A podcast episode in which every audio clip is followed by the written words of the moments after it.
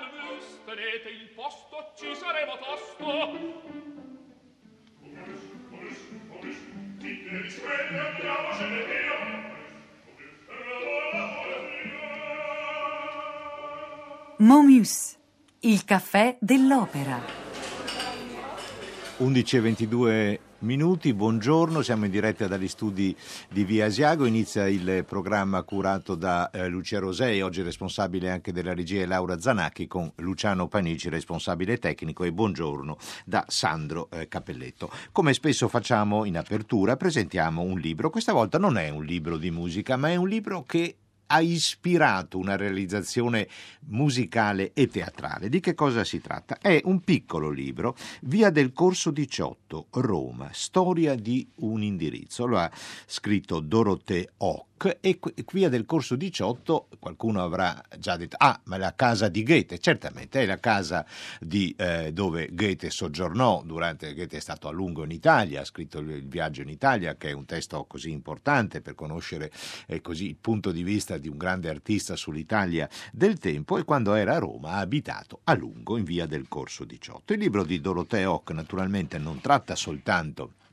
il periodo in cui eh, Goethe vive a Roma è eh, un indirizzo 2000 anni di storia, arriva, eh, parte da prima, arriva a dopo, fino appunto al museo di eh, Goethe al Corso, che è un'iniziativa eh, tedesca piuttosto eh, recente. Ma c'è un episodio sorprendente ed è questo. Nel novembre del 1875, dunque dopo il soggiorno di Goethe a Roma, ma quando questo indirizzo indirizzo di via del Corso 18, siamo vicini a Piazza del Popolo, non era ancora diventata la casa di Goethe che oggi eh, conosciamo, nel novembre del 75, siamo pochi anni dopo la guerra franco-prussiana del 70-71, una coppia tedesca prende in affitto una stanza al primo piano. Due mesi dopo la casa in via del Corso compare nei titoli di giornali italiani ma la notizia trova eco anche nella stampa tedesca, scrive Doroteo. Che cosa era successo? Una coppia che a quei tempi forse si poteva definire clandestina, composta da Maximilian Schmidt, e la figliastra Luise Münstermann, cioè la figlia della moglie di Maximilian Schmidt, che era eh, una vedova, aveva già avuto un marito e aveva questa figlia. Bene, questo signore e questa signorina diventano eh, amanti lasciano Mulhouse, eh, naturalmente la vicenda non può continuare lì, e decidono di venire a Roma. Lei è incinta, la vicenda finisce tragicamente. I due eh, amanti impossibili, se volessimo usare un titolo così da cronaca, da quotidiano, Maximilian Schmidt e Luise Münstermann si eh, avvelenano, si uccidono tutte e due, eh, lasciando delle lettere eh, inequivocabili che molto accurate, addirittura si preoccupano di saldare fino all'ultimo giorno d'affitto, l'affitto del pianoforte, eccetera, eccetera. La notizia naturalmente ha grande eco sui giornali. Da questa ricostruzione è partito eh, Valerio Vicari per creare Amore e Morte al corso, un eh, racconto di, te- di, teatro e di musica eh, in cui un duo pianistico formato da Andrea Feroci e Francesco Micozzi, il violoncello di Marco Simonacci e le due voci naturalmente, la voce di Luisa Alessia Rabacchi, la voce di Max Stefano Piatti, danno vita alla ricostruzione conclusione di questa impossibile eh, per il tempo vicenda d'amore, se non appunto con la conclusione tragica. Tutto il racconto è accompagnato da che cosa? Da, uh, dal Werther di Massenet, perché eh, Valerio Vicari ha deciso che questa musica potesse rappresentare perfettamente l'impossibilità di un esito felice di questa vicenda.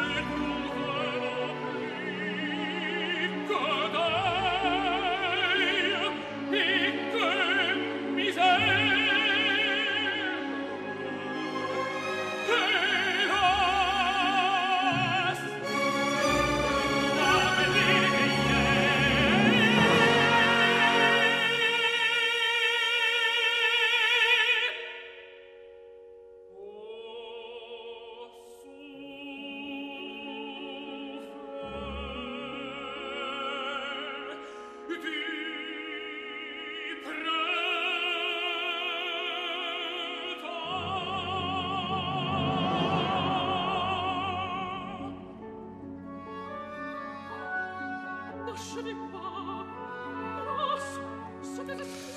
Beh sì, era lui, era lui. Era Alfredo Kraus nel Pourquoi me réveiller dal Werther di eh, Massenet che ci riporta a Goethe, come ci riporta alla casa di Goethe.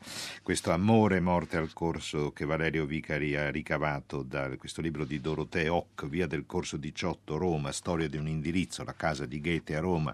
Mio caro signor, signor Bracci, scrive Maximilian Schmidt, sono oltremodo dispiaciuto di dovervi procurare tanta pena e imbarazzo, ma non posso fare altrimenti altrimenti il nostro destino deve compiersi. Io e mia moglie lasciamo questo mondo per cause del tutto personali che non hanno nulla a che vedere con altre ragioni. Una storia affascinante e anche un originale esperimento di passare da un fatto storico a una drammaturgia di parole e di musica. Bene, adesso lasciamo via del corso 18, lasciamo casa di Goethe, andiamo a Torino. Perché? Perché martedì prossimo, e Radio 3 sarà lì per trasmettere la diretta, va, eh, debutta uno dei ehm, titoli, non tanto come titolo più atteso della stagione, i Lombardi la prima crociata di Verdi, siamo nel periodo del primo Verdi, 1843, ma perché uno dei più interessanti originali direttori della nuova generazione, Michele Mariotti, affronta per la prima volta questo titolo. Dove è ambientata la vicenda? Siamo a Milano nel 1995, eh, i cittadini nella piazza di Sant'Ambrogio, quindi nel cuore, quella meravigliosa piazza oggi che è a due passi dall'Università Cattolica, quindi che allora era il cuore della città, commentano quanto sta accadendo dentro la chiesa. Viclinda, giovanetta amata da tanti milanesi, aveva sposato il nobile Arvino, ma pagano fratello di Arvino, innamorato di lei, aveva attentato alla vita di suo fratello, era dovuto andare a espiare in Palestina ed ecco abbiamo già capito che le vicende storico-politiche si intrecciano con le vicende amorose e personali, come diciamo condizione quasi sine qua non per avviare un melodramma dell'epoca. Ma Verdi ci dà un segnale importante, perché all'interno delle vicende luttuose e belliche di scontro, anche lo dice il titolo, i Lombardi alla prima crociata, quindi ci sarà una crociata contro qualcuno, c'è una vicenda personale e c'è soprattutto un personaggio femminile che emerge ed emerge con la prima delle quattro Ave Marie che Verdi scriverà nella sua lunga carriera di compositore.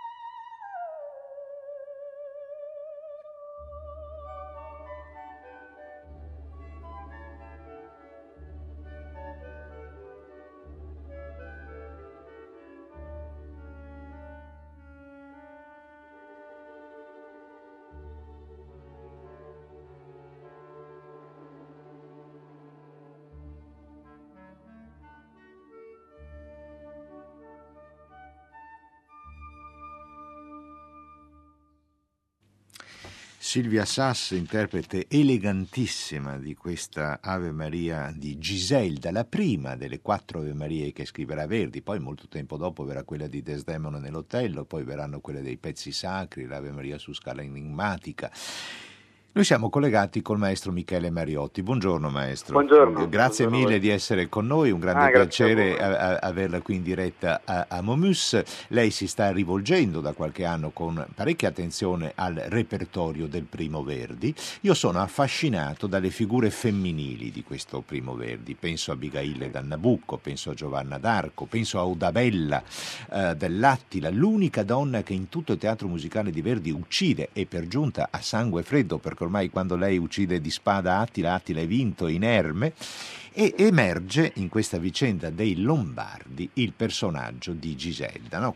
quasi in una vicenda così eh, violenta, così atroce, di odio familiare, di conflitto di religione, emerge il personaggio di Giselda.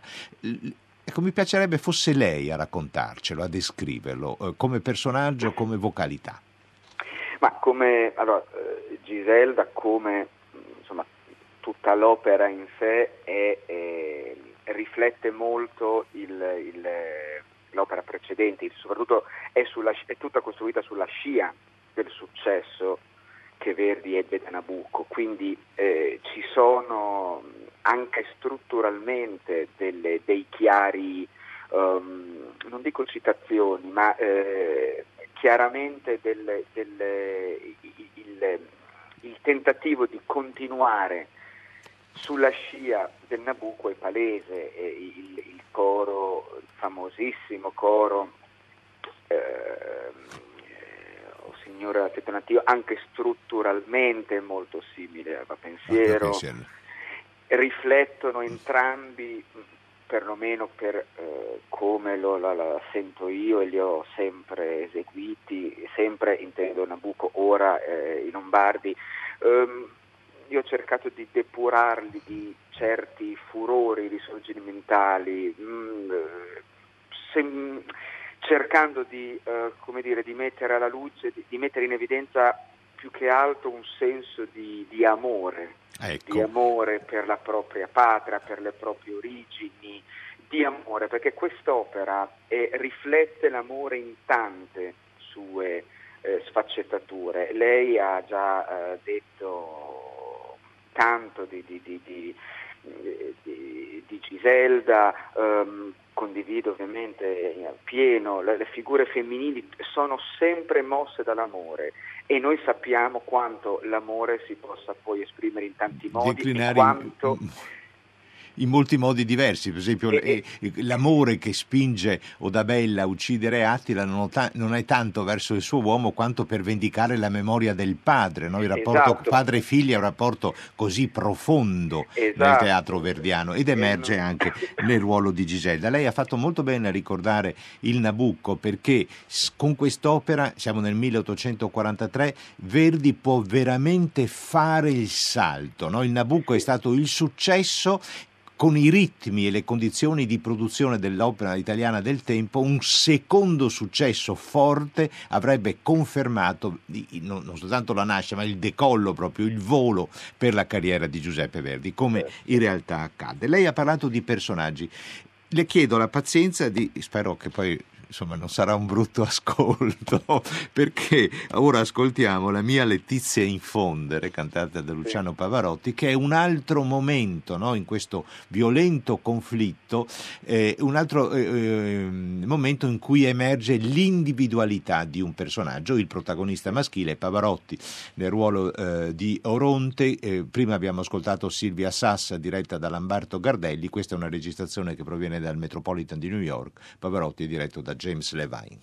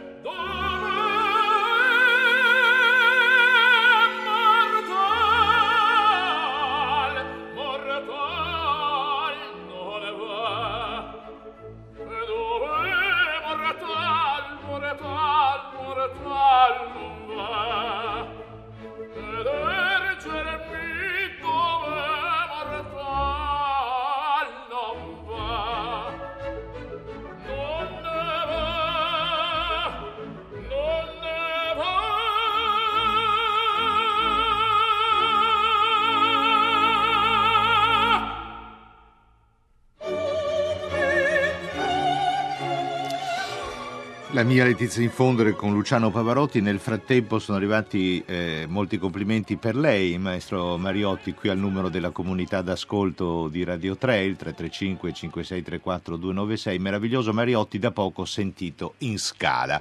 Eh, allora, eh, perché eh, lei sta alternando la direzione di titoli d'opera di titoli d'opera eh, del, anche del, del, primo Verdi, no? e con direzione di anche repertorio sinfonico, eh, perché eh, e sono proprio dei mondi diversi. Ma tornando a questo primo Verdi, a suo avviso, maestro, è predominante l'aspetto, diciamo, della canto, della vocalità o l'aspetto della scrittura strumentale? Ma allora, intanto eh, io amo il primo Verdi, eh, no, e questa è una dichiarazione, fare... punto. Lei ama il... Sì, sì, sì, io amo il primo Verdi, amo Verdi in maniera definitiva. Eh, sì.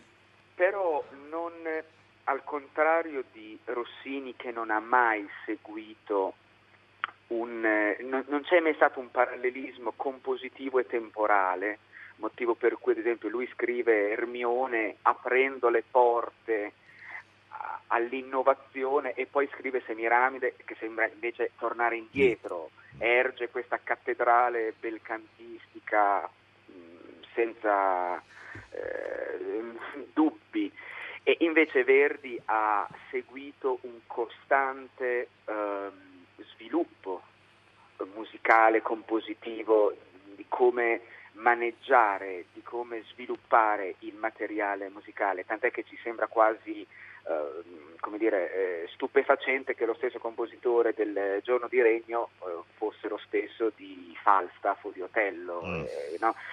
Io mh, mm, non penso che eh, eh, sia sbagliato mettere a paragone le opere, ossia mettere a paragone Lombardi e la Crociata con il Don Carlo. Mm. Bisogna, non bisogna fare questo, bisogna accettare questo linguaggio, questa genuinità, questa forza, questa semplicità, ma allo stesso tempo sempre una grande profondità psicologica che lui fa sempre sui personaggi, credendoci eh, senza vergogna. Ecco, io perlomeno questa è, un, è, un, è, una cosa che mi, che mi, curiosisce molto, maestro. Dunque, credendoci senza vergogna, credendo a che cosa? Al personaggio, allo scavo di ogni singolo personaggio? Assolutamente, assolutamente. Esempio, il, eh,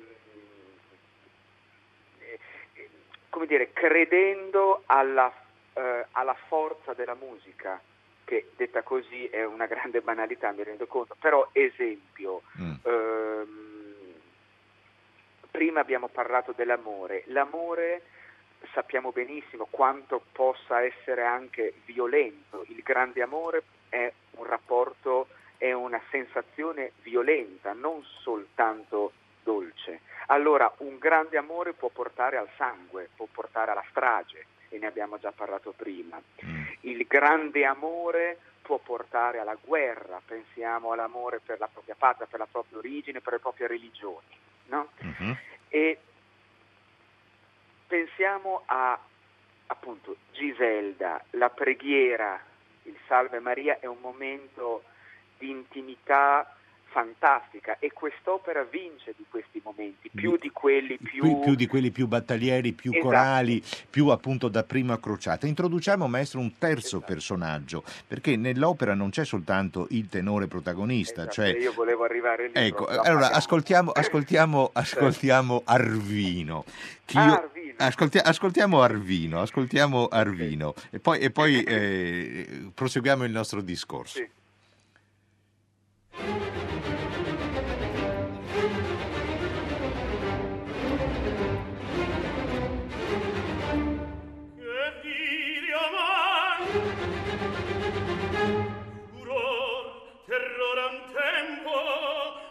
M'impiombarono al suono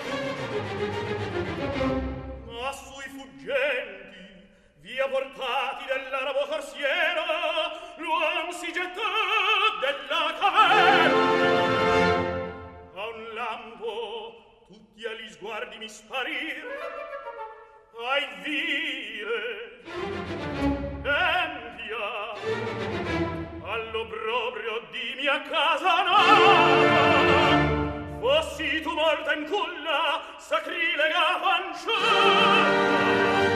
Sorgente rendigo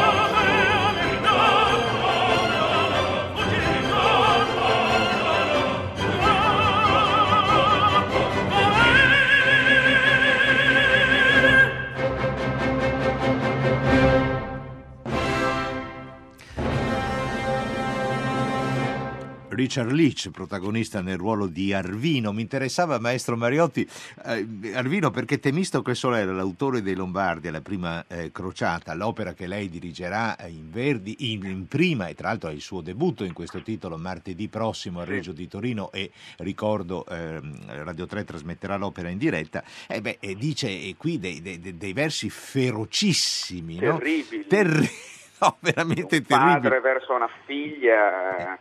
All'obbrobio di mia casa, fossi tu morta in culla, Fossi tu morta in culla. sacrilega fanciulla, sorgente rea di guai, a non t'avessi generata io mai. E qui ritorniamo appunto alle tante declinazioni possibili dell'amore che può trasformarsi anche in questo momento di Certo. odio, di odio ferocissimo. Come commenta il personaggio di Arvino? Ah beh, è, così, nel senso è, è un uomo talmente ferito che arriva a, a insultare eh, la propria figlia che nel finale dell'atto precedente ha preso delle posizioni estreme. Mm. delle posizioni fortissime, no, Dio non vuole, questo sangue non può essere voluto da Dio, lei dice, quindi lei si schiera ideologicamente contro ogni, noi diremmo adesso, contro ogni um, fanatismo, contro ogni estremismo e lei prende una posizione netta eh, contro chiunque eh, ne facesse parte, tra cui suo padre. Tra cui suo padre. Tra cui suo padre. Quindi è un personaggio, eh, sempre diciamo prima, dell'amore, come manifesta l'amore, oppure come si manifesta l'amore in Giselda. Si manifesta pregando, si manifesta amando, si manifesta politicamente, eh, è un personaggio veramente totale. Ascoltiamo il duetto adesso, il duetto eh, eh, tra Oronte e Giselda, sono Luciano Pavarotti e June Anderson, ah, perché l'evoluzione poi, poi arriveremo come ultimo ascolto all'elemento patriottico, Signore dal tetto natio, ma le, l'evoluzione del dramma va verso un esito non del tutto catastrofico nella quarta parte al Santo Sepolcro. Ma ascoltiamo prima Pavarotti e June Anderson.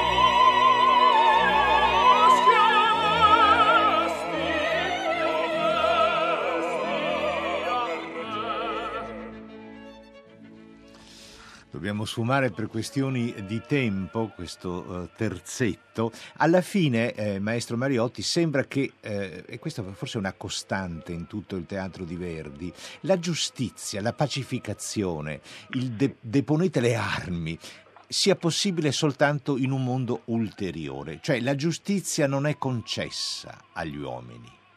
Eh ma addirittura c'è un passaggio ulteriore in quest'opera, c'è il perdono, che è un passo ancora più eh, profondo, se vogliamo, rispetto alla giustizia. Il pagano alla fine viene perdonato. Viene perdonato, si ricompone la pace altro, tra i fratelli. Esatto, che è poi un altro personaggio che ha delle pagine bellissime.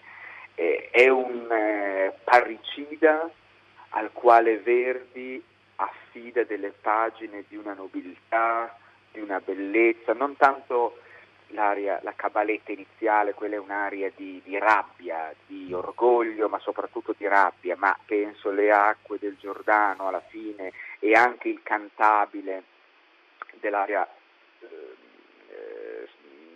eh, fine secondo atto, sono de, dei momenti di una nobiltà di canto veramente eh, che non hanno nulla a invidiare a, ad Attila, faccio per dire, eh, primo che mi viene in mente, è, un, è veramente un ruolo meraviglioso. Sì, c'è questo paradosso tra eh, la nobiltà, la, eh, questo velluto del canto e il bronzo e il ferro de, de, degli esatto. acciai, no? è esatto. giusto, il velluto del canto che poi è un velluto che troviamo in ogni atto, quasi in ogni scena, perché è un'opera piena di canto e di questo canto anche tenerissimo, però non possiamo lasciarsi, maestro, senza una considerazione del, del coro, no? è uno dei grandi primo o il secondo forse grandi coro patriottici di Verdi. Devo dirle che eh, il, la mia preferenza tra tutti va al quarto atto, al coro dei prigionieri scozzesi, dei, dei, dei, dei sconfitti scozzesi dal Macbeth, ma questo è un altro discorso. Il, eh, Beh, è ecco, una bella lotta. È una bella lotta, è una bella lotta, ma tra Va Pensiero e eh, O Signore dal tetto natio, lei ha sottolineato prima una eh, continuità, eh, c'è qualche, nota una qualche differenza al di là evidentemente della differenza testuale? Beh, anche strutturalmente è costruito, è, è costruito nello stesso modo praticamente e poi c'è anche l'uso di un accompagnamento che adesso noi lo conosciamo e diamo tutto per scontato, ma alla fine questo terzinato con il flauto che spunta sempre in alto è anche una cifra di disincanto di, con cui Verdi si pone poi di fronte alla realtà, cioè tutta la parte finale eh, un, in realtà sono gesti musicali di, di, gioia, io perlomeno mm. così li intendo, non di musica eh, semplice, anzi eh, la difficoltà e la magia di, di, di questo compositore è che spesso riesce a, a, a usare delle espressioni musicali eh, che trascendono un, un eh, come posso dire, una, una, un, un realismo delle cose, non so come... Certamente, certamente, e, trascendono e il realismo. E, esatto, il ruolo di, di alcuni cori, e in particolare di questo, è proprio di, riport, di, portarci in un'altra dimensione pacificata. Grazie molto, maestro Melotti. Guardi, lei ha guadagnato degli ascoltatori durante questa conversazione. Saremo sicuramente martedì. Allora, eh, un grande in bocca al lupo grazie, e grazie di essere stato con noi. Alla grazie prossima, buon lavoro. Buona giornata a tutti, grazie.